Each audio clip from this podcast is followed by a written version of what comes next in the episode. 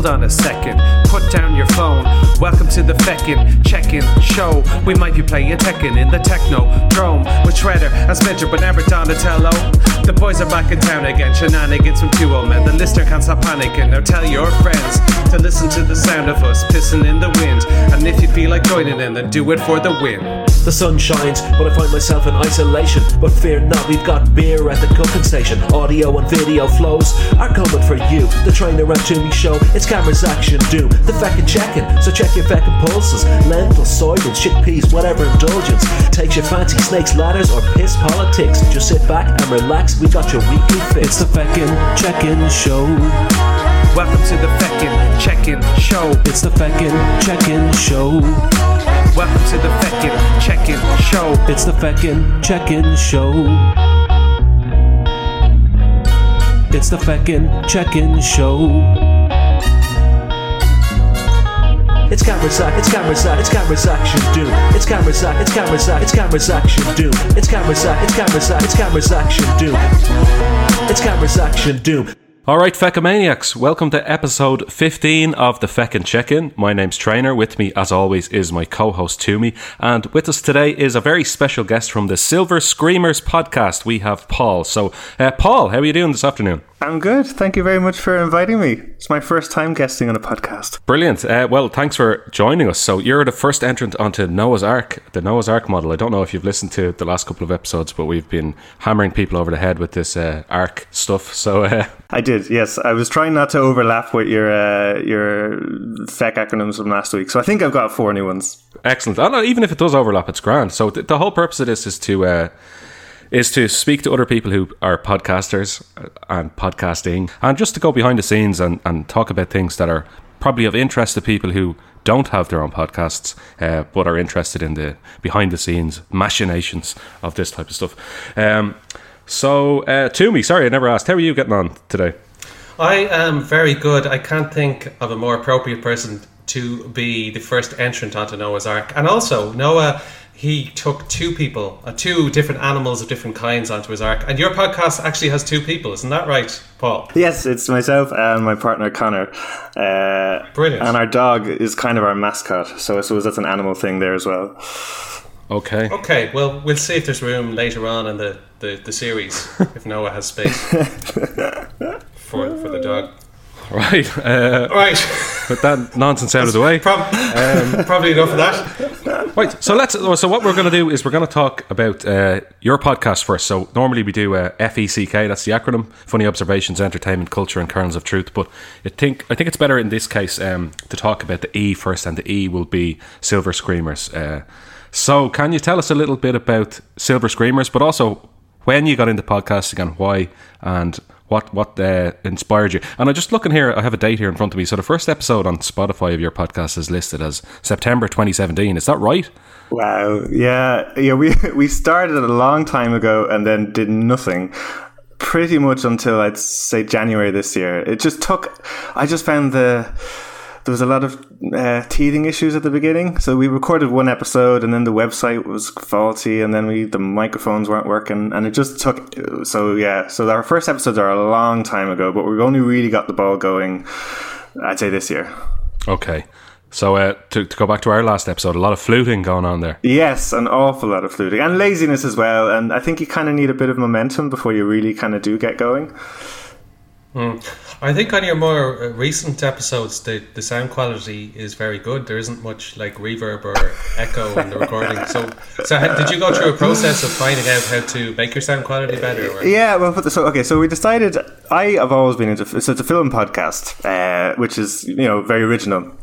And uh, I don't know if you heard of these things, films. I don't know if they're ever going to catch on. Ah, yeah. Yeah, Are they similar to movies? yeah, pretty much, pretty much, yeah. Uh, but we, Connor and I, we are we're in a relation. We've worked together seven years, and films have always been the thing that kind of brought we had in common. We would we went we would always go to the cinema once a fortnight. We would watch films, if not every night, every other night. Right. And I was listening to loads of podcasts, and I just kind of absentmindedly said, "Oh, wouldn't that be a fun thing to do?" And Connor uh, said, "Yeah." So we kind of said, okay, let's do it. So the first episode was literally just we ordered a mic online and then we recorded it together with the one mic. That's why that's probably such bad quality because we're constantly stopping to pass the mic and so forth. And then we got a website. Like, do you have, you have a website? Do you? We we use Podbean to host our episodes, so they give you your own individual Podbean URL, but it's not a website in itself. Uh, you can get your own website as part of it, maybe a more premium package or something like that, but we don't have one. No, we don't have a spe- specified actual website. I had it in my head that that was something that you needed, which probably gave us a lot of headaches. Uh, but it is at the same time, it is nice uh, to have for your own. The website is uh, Silver Screamers uh, dot com, by the way, just in case anyone's wondering. Good, good plug in there. Plug Yeah, away yeah, the- for the entire episode, by the way. Feel free. Uh, so that was so we came up, we sat down, we came up with a format. So the format for the podcast is we pick a theme. Um, so the theme could be uh, so we pick like musicals, uh, or we're doing heists at the moment, heist films, and we do four different films, uh, one film per podcast, uh, where we kind of dissect the film. Um, I wouldn't say we, we review it; we kind of more critique it. Uh, we and we look at it from a few different angles, and then at the end of it, we put it in a kind of a list. So we have a list of all the films we've done so far in order of kind of preference. So we have our own kind of Silver Screamer IMBD best films list. IMDb, don't you mean?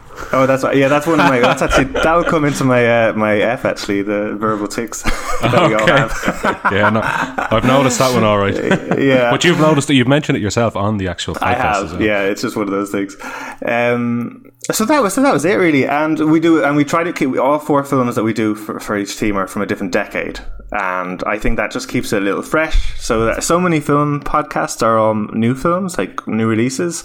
So by doing four films of different decades, eh, I think it kind of keeps it fresh a little bit, um, and it's a nice way of kind of if we pick a theme like like uh, musicals, for example, we can see then if you do different decades, you can see how that theme has changed over the years. So that's that's our whether it works or not. That's our our format. Yeah, um, I think it's really good that you kind of have the it time stamped because I was listening to the Sex and the City episode there, and wh- what year would that have been? It would have been maybe 15 years ago or something like that. The Sex and the City movie, two thousand eight, two thousand eight, two thousand eight, uh, 12 years ago, um, and in that movie, there's a kind of the, the promotion of um, spending money and designer brands and stuff like that, and that was kind of very much of its time. So you kind of nicely referenced that in the Sex and the City. I thought. Yeah, it's one of the windows that we, we look at films on is kind of how diverse it is, and that diversity is such a kind of a mod. It's not modern word, but it's something that I think we're all a bit more sensitive to.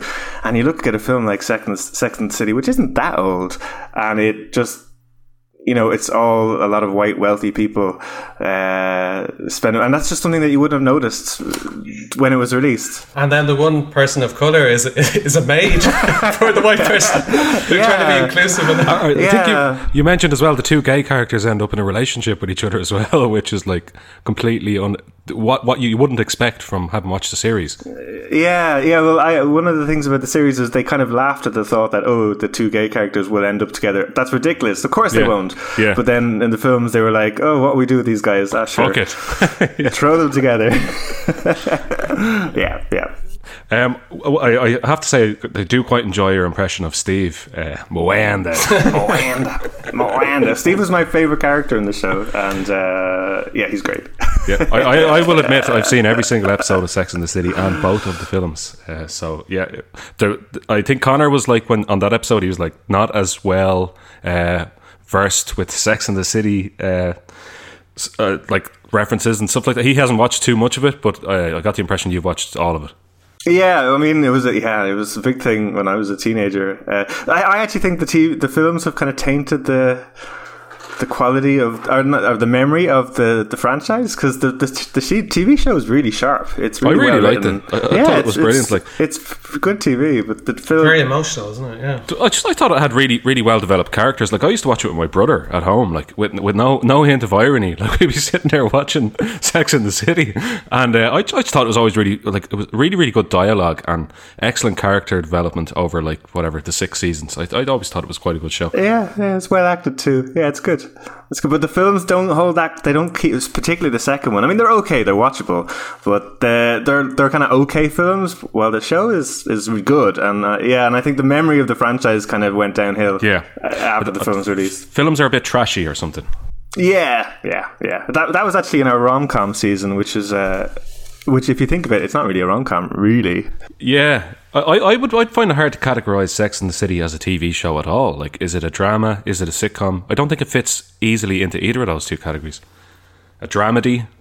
Yeah, I guess so. It's kind of like a soap opera, but or not a, a sitcom, but it's not got the the the the, the laughter canned laughter and the the fixed set. but it, it also doesn't have like a lot of the storylines are quite serious, like as well. So it doesn't have the constant like banging you over the head with like, like situation comedy. Basically, it's not like every every scene somebody isn't getting into a mishap or something like that.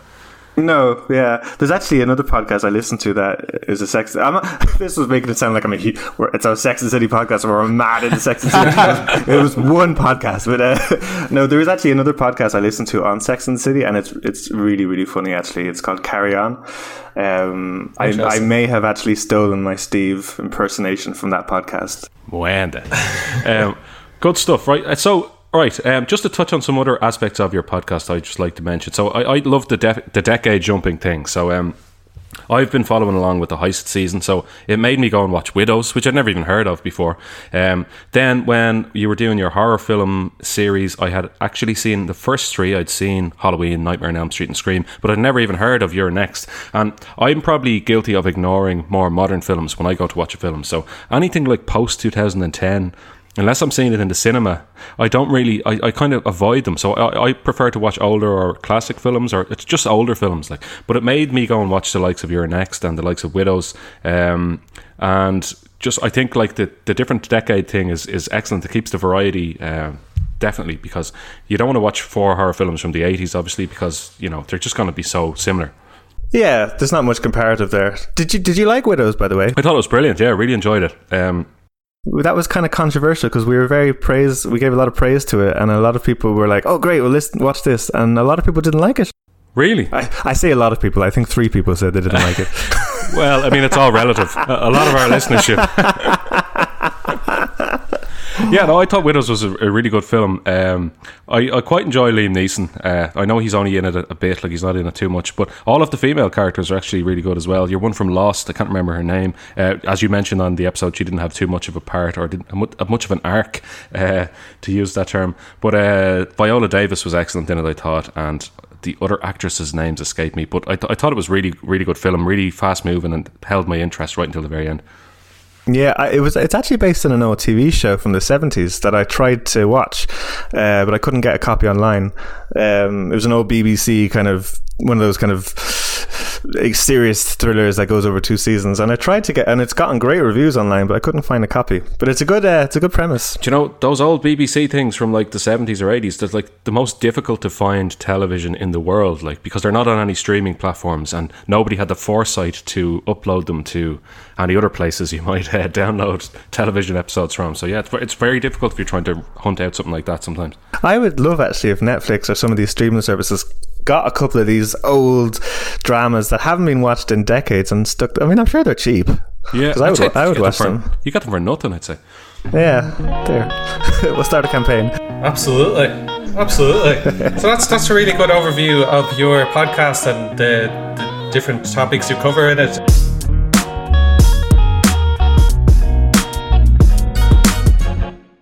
We might move on from the entertainment segment onto the next segment in the FEC acronym. And we didn't start with this one, but this is F for funny observations. And Paul, will you lead us out for your funny observation related to your podcast? Okay, so this one was the most pressure because the fact that there's funny in it, that's like, so I've kind of gone more funny, funny weird rather than funny haha. And it's kind Yeah, of yeah, a sequel to your, you kind of said the fluting last week. Yeah. So you obviously you guys edit this podcast. You is it? Do you both do that, or does one of you do that? I, I do that. I, I uh, shovel the shit. right. Okay.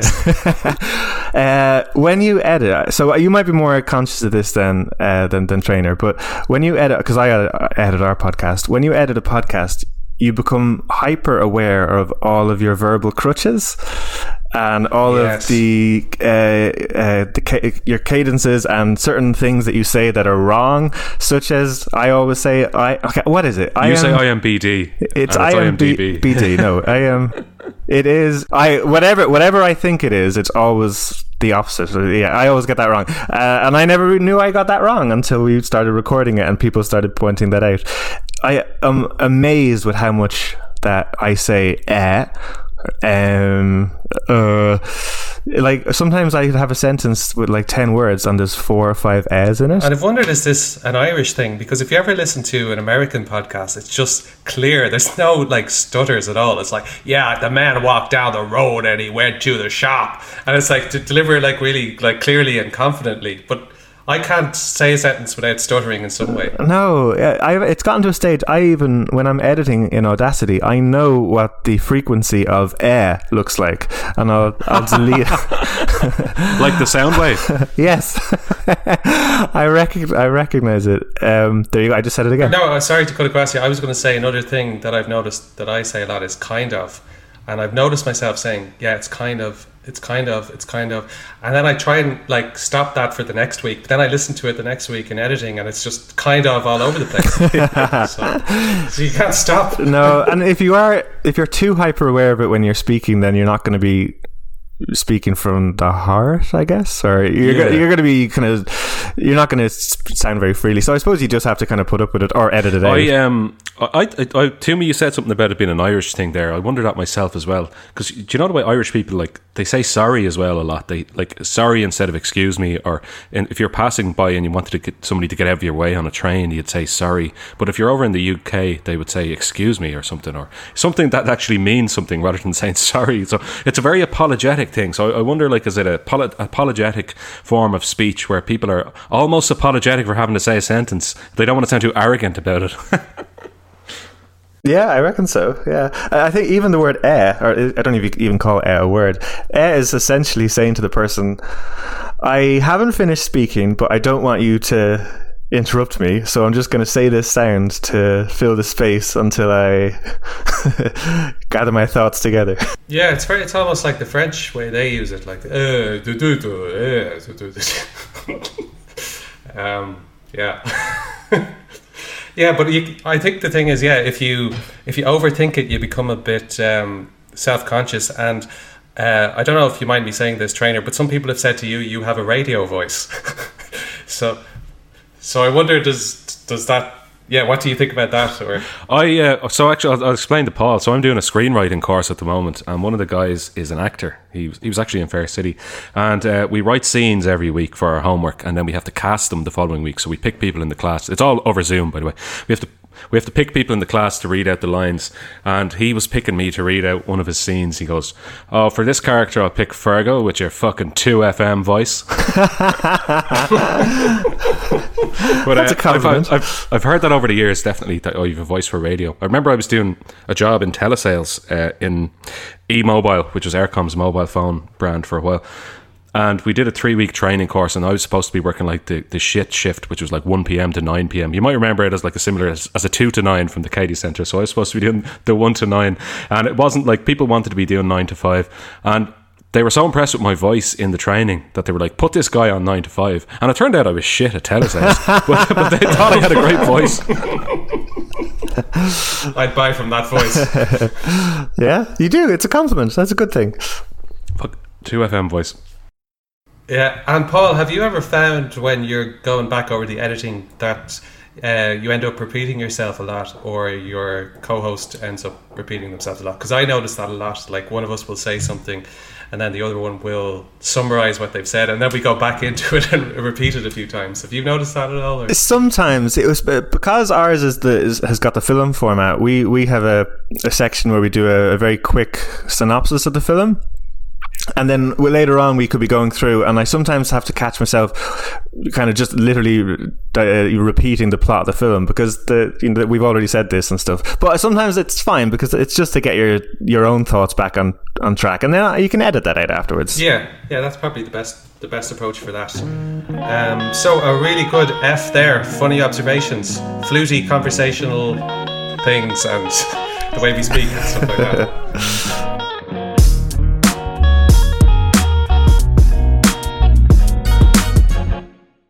Good stuff. So um, I might move on then to the C of the week, which is culture. So do you have a point about podcast culture that you'd like to discuss, Paul?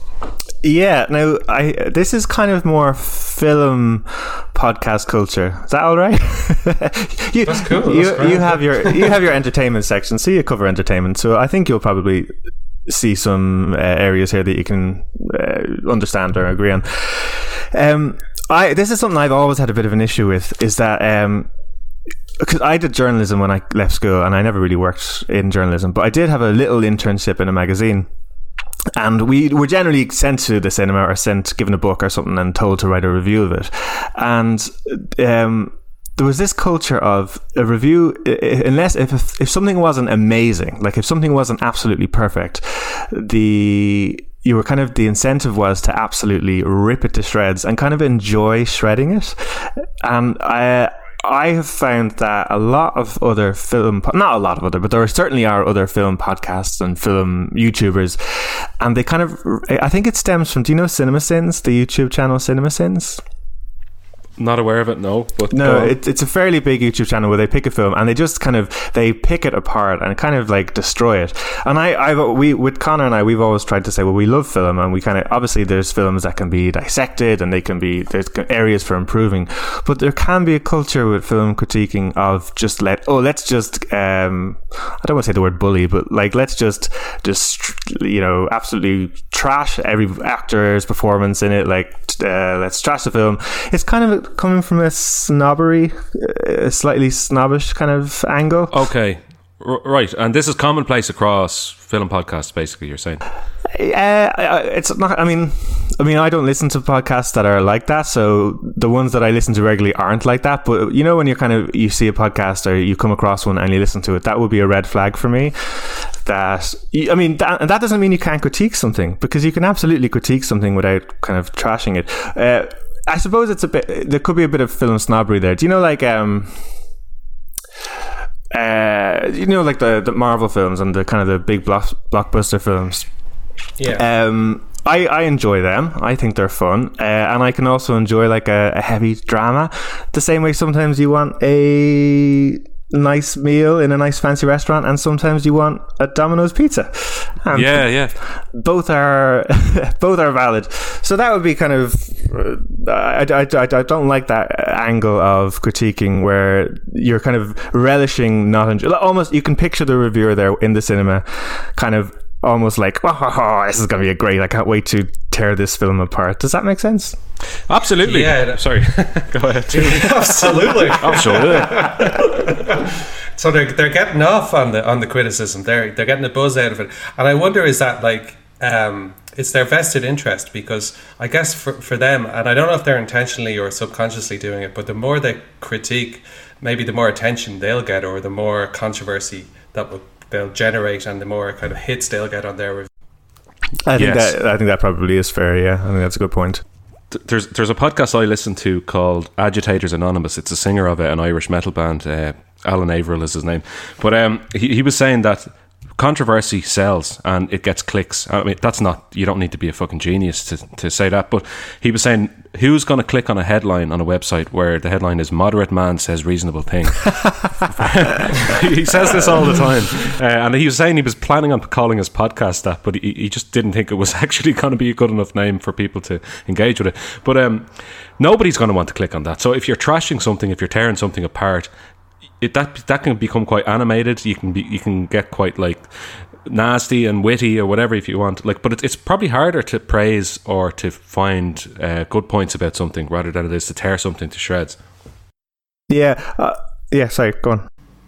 No, you go, Paul. I I, I think um, if you can get a window into critiquing something, I think that can open up. And so, Reese, the last couple of films that we've done, I've tried to look. I'd said this earlier earlier on about the Sex and the City. I've tried to look at it from a diversity point of view, and that's not destroying the film. But have you guys heard hmm. of the Bechdel test? No. Uh, no. The Bechdel test is a um, I don't know when it was devised, about 20 years old. It was a test on uh, female representation in films, and to pass the Bechdel test, you have to have two female characters in a film that speak Oh, that yeah. speak to each other who who have names, and uh, you think that's fairly reasonable. That's not a high bar. Yeah. Uh, but you would be amazed with the amount of films that that failed at. So I think that's a better lens to kind of look at films. You're not necessarily trashing the film; you're just kind of examining where it fails in certain areas and how it could improve and stuff. And I I, I find that kind of interesting because it, it makes you look at a film from a different angle. So, so the, the two female characters have to speak to one another, and they both have to have names. They can't just be like extras or, or, or bit parts. Yes, yes, they have right. to be. okay. yeah, Jeez, that's yeah. interesting. I must look out for that now. I'm trying to think. That's like really good. Quentin Tarantino films probably failed that. I, I would imagine in in a lot of cases. I'm just thinking of Reservoir Dogs and Pulp Fiction. Like you don't get too many female characters speaking to one another in, in those. I th- I, no, I think I think does Pulp Fiction have your woman with all the piercings? Does she speak to? Oh yeah, Bronagh Gallagher, the one with all the Yeah. shit on her face. Yeah, but I mean, by the But skin does of she speak teeth. to? Does she speak? Oh, she does. She speaks to your one Trudy. Yeah. Oh, Jesus, it it just about passes the test just there. a, yeah. He lets Uma Thurman speak, but then Yeah. no, no other one. Actually, I'm. Um, there's actually one other. Sorry, they have to speak. To, sorry, there's one other aspect. They have to speak to each other about something that isn't a man. Sorry. Ah, okay. Yeah. Okay. Ah, okay. Yeah. That's. interesting. Yeah. Okay. I, I have a question about the Bechdel test. Has that? Do you know if it can be expanded to other uh, minority groups or groups that have been like sort of uh, not highlighted on, on movies, or is it just just for the gender issue? Um. There might be. I, I heard another one that was. Um. If there's an indigenous female character in the film, uh, uh, it, it passes if she doesn't get raped or killed.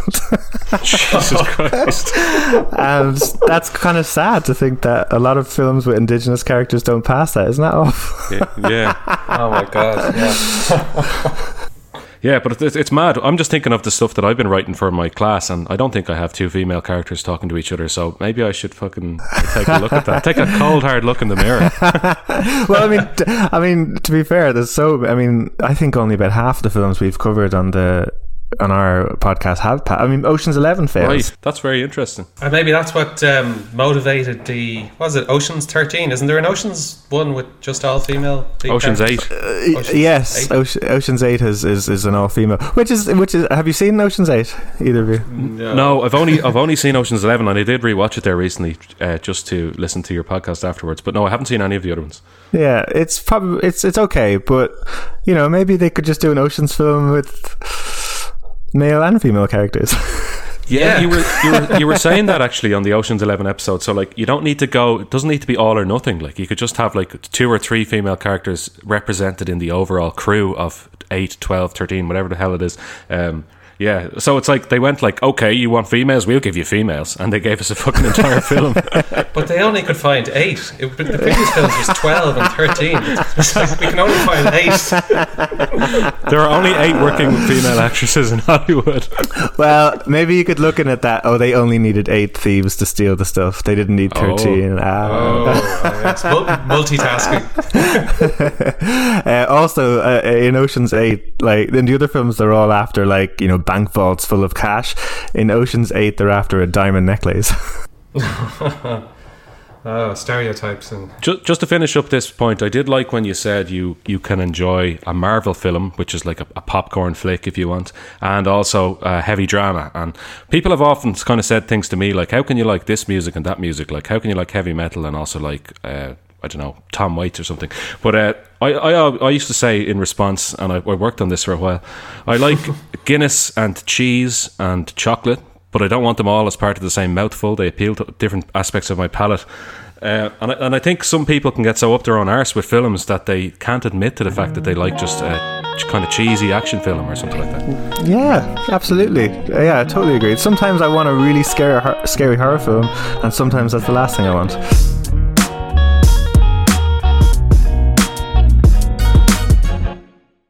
So that brings us on to the final segment of the Feckin' Check-In. We're on to K, we're on to Kernels of Truths. So, Mr. Paul, will you lead us home with your Kernel of Truth related to your podcast?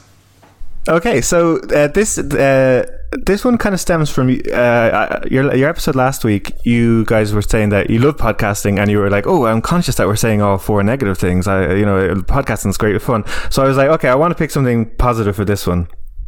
So this is coming from more of a podcast listener than a podcast maker. Um, and since I've started listening to podcasts, there's a lovely, lovely kind of personal quality to the relationship between you and then the podcasters. So, in regards to the Feckin' check-in, I haven't trainer. I haven't seen you in probably 10, 10 years. Say ten years, yeah. Yeah, probably ten years. Um, but since I've now put the Feckin' check-in on my weekly kind of podcast uh, list. Now it's like, oh, once a week I have a, a friendly conversation with my, my two pals, trainer and Tui, and it's like, uh, yeah, when I go for and it's and that and I generally listen to podcasts that are very conversational, like like yours, and I think that's the way ours is too.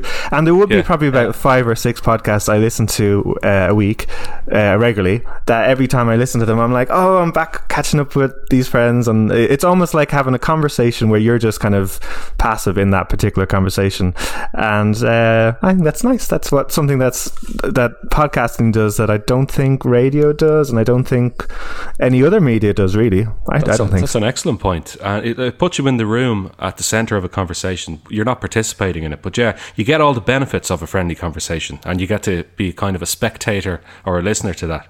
But that's so I have I haven't heard it worded like that before or articulated like that. I think before, that's so- it's a great way to put it because in a way you get to know the podcaster, don't you? You feel like they're your friend, as you said, and you, you get to know their little quirks and what what they their views are and different things. And yeah, it is like it is very interactive like that. So Yeah, you kind of feel that you you know them uh, in a, in a way. And and you listen you, and Jimmy, you listen to podcasts when you fall asleep, don't you? I do, yeah. Me and Liz every night we listen to a podcast. the best one for helping us fall asleep is Doctor Phil. and we've we've gotten to know him very well, but like we we, we kind of listen to him with, with tongue in cheek, as he's destroying like vulnerable people with unsolicited psychological advice. Um, basically about them not going to church enough. Basically- My wife Erin and her serum. yeah, yeah. And that helps you Yeah, I, sleep at I night. do listen to it every night. Do you listen to a podcast at night, or? or you- Uh, it depends. If I go to bed, um, if I go to bed first, I will put a podcast on as I sleep. If we're going to bed at the same time, no, I won't. Uh, One thing I find is that I, uh, podcasts I listen to, I really want to hear every word. So it's something I don't normally do, listen to them to fall asleep, because I almost feel like it's disrespectful to the person who is who's podcasting or who's speaking on the podcast. It, yeah, and then you end up looking for a different criteria. Like, so me and Liz, a good podcast that we listen to is one that helps us go sleep. And that's usually one that's not too energetic. There isn't like much background music. There isn't more than two people usually. Um, uh, but the point, the the danger is we um, we fall asleep after twenty minutes, um, and we we lose the track of the story. But our sleep has never been better. It's it's it's, it's weird. We're tricking ourselves into thinking we really care about the podcast, and that helps us go to sleep. That's that's quite a balance to strike there. Something you can enjoy enough to listen to, but dislike enough to not give a shit about fall asleep to. yeah, exactly. And then the other the other time I listen to podcasts and kind of get to know people is my main listening is slot is is on, on the commute to work, like when I'm driving. So that's when I really like to check in with somebody that I'm listening to, and I, I feel like they kind of chat to me in my morning commute. Yeah, and it, it makes the it makes the commute good. I I drive a lot for work. Well, I used to uh, up until the lockdown, but uh, it makes a long an hour long journey go by in a flash if it's a decent podcast. Yeah, it's something I really miss actually is the work commute just because of that very reason. So I would have like a about 20 25 minutes of walking and then a 10 15 minute train journey and that's obviously both ways. Uh, so you're getting a good like f- I don't know f- 90 minutes maybe of time with a podcast which doesn't actually fit into my day now so I have to go and make an effort to force myself to listen to a podcast. Um, so I do really miss that daily commute thing.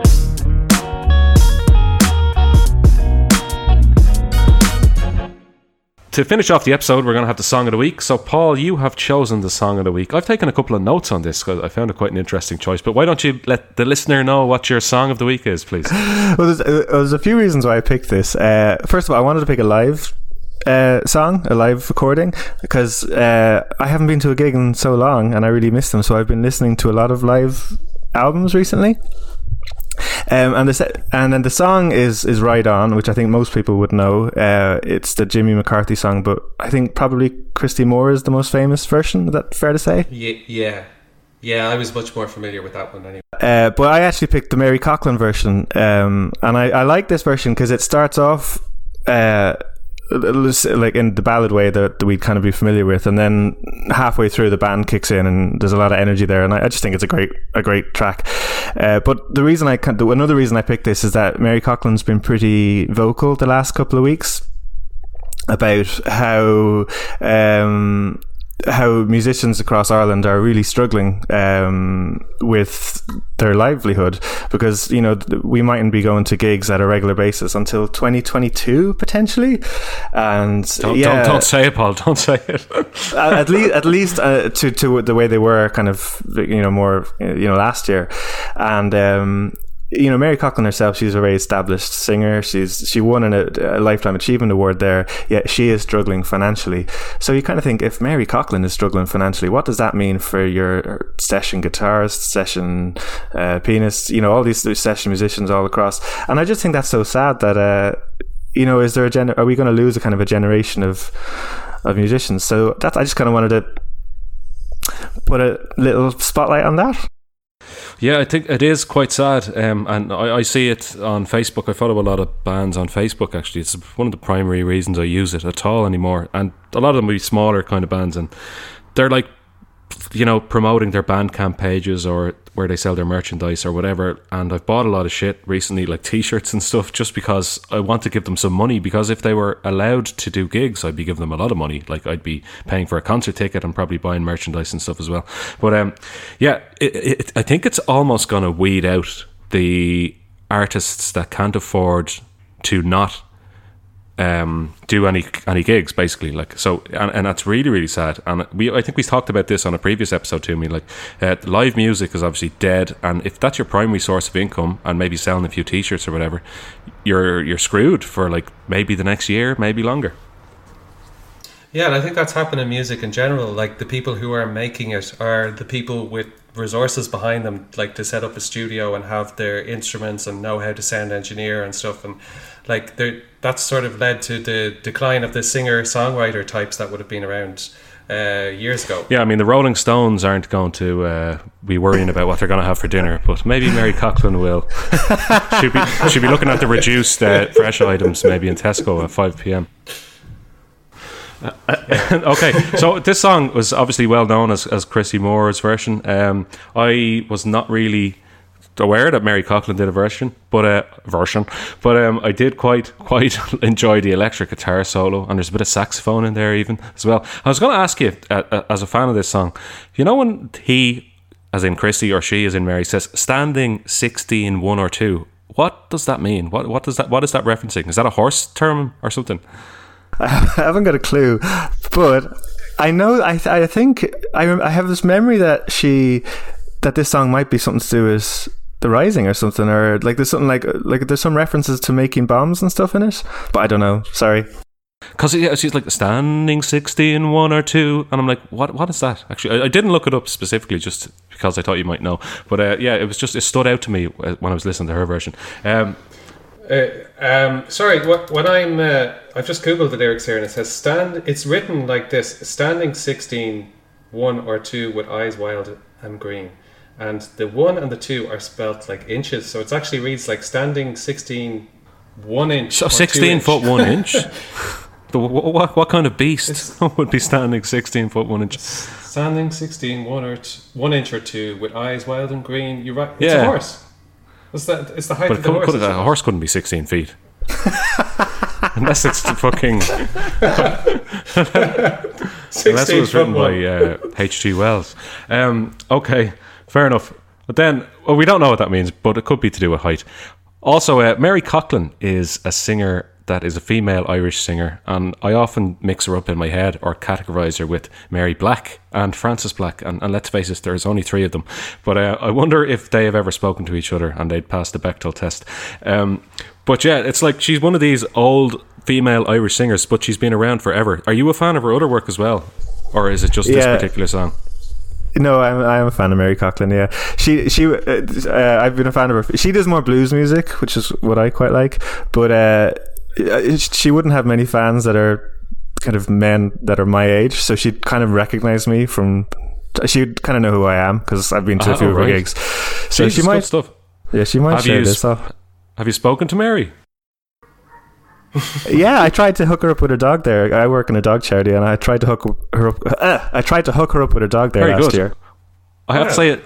I did quite enjoy her voice on this. Uh, again, I wouldn't be too familiar with her, but she has a nice, deep kind of husky kind of voice. Is that, is that something that's come with age, or is that always been her vocal style?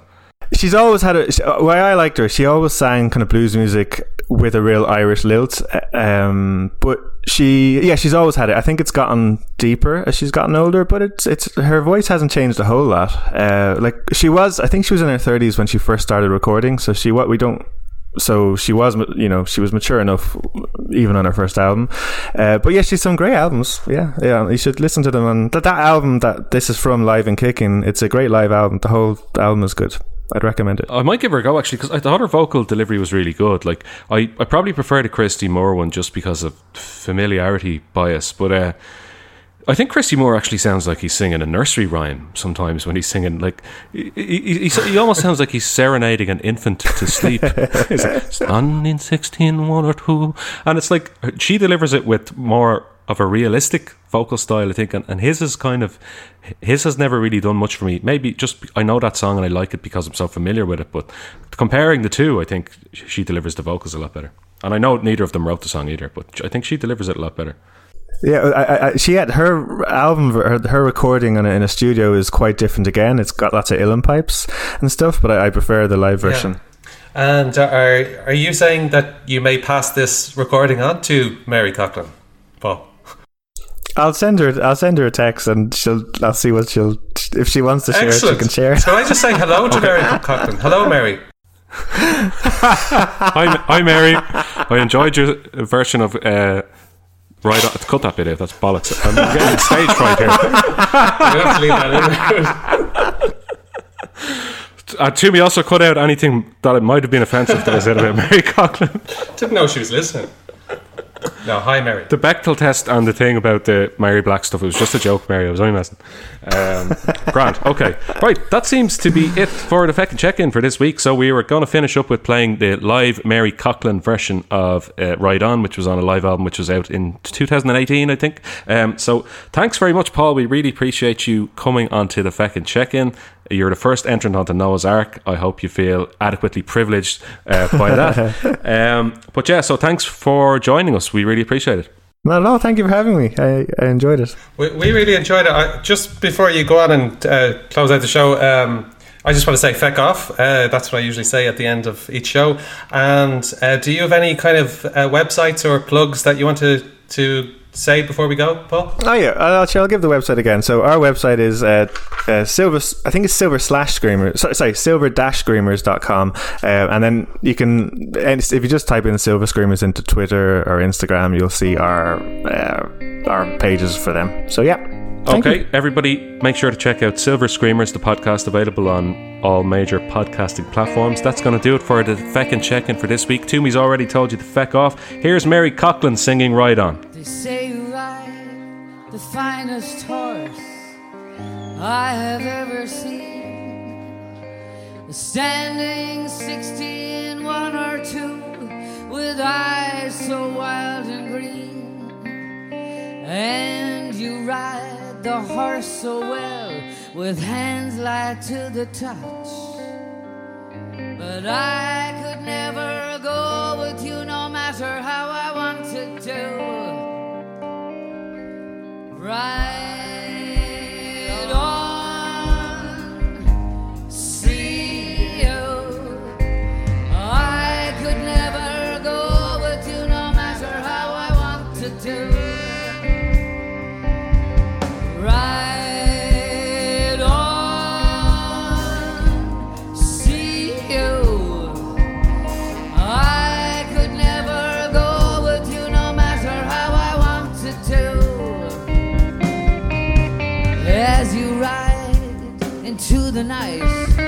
without a trace behind, run your claw along my guts. Oh, one last time, I turn to face the empty space oh, where you used to lie and look for the spark to light the dark through the teardrops in my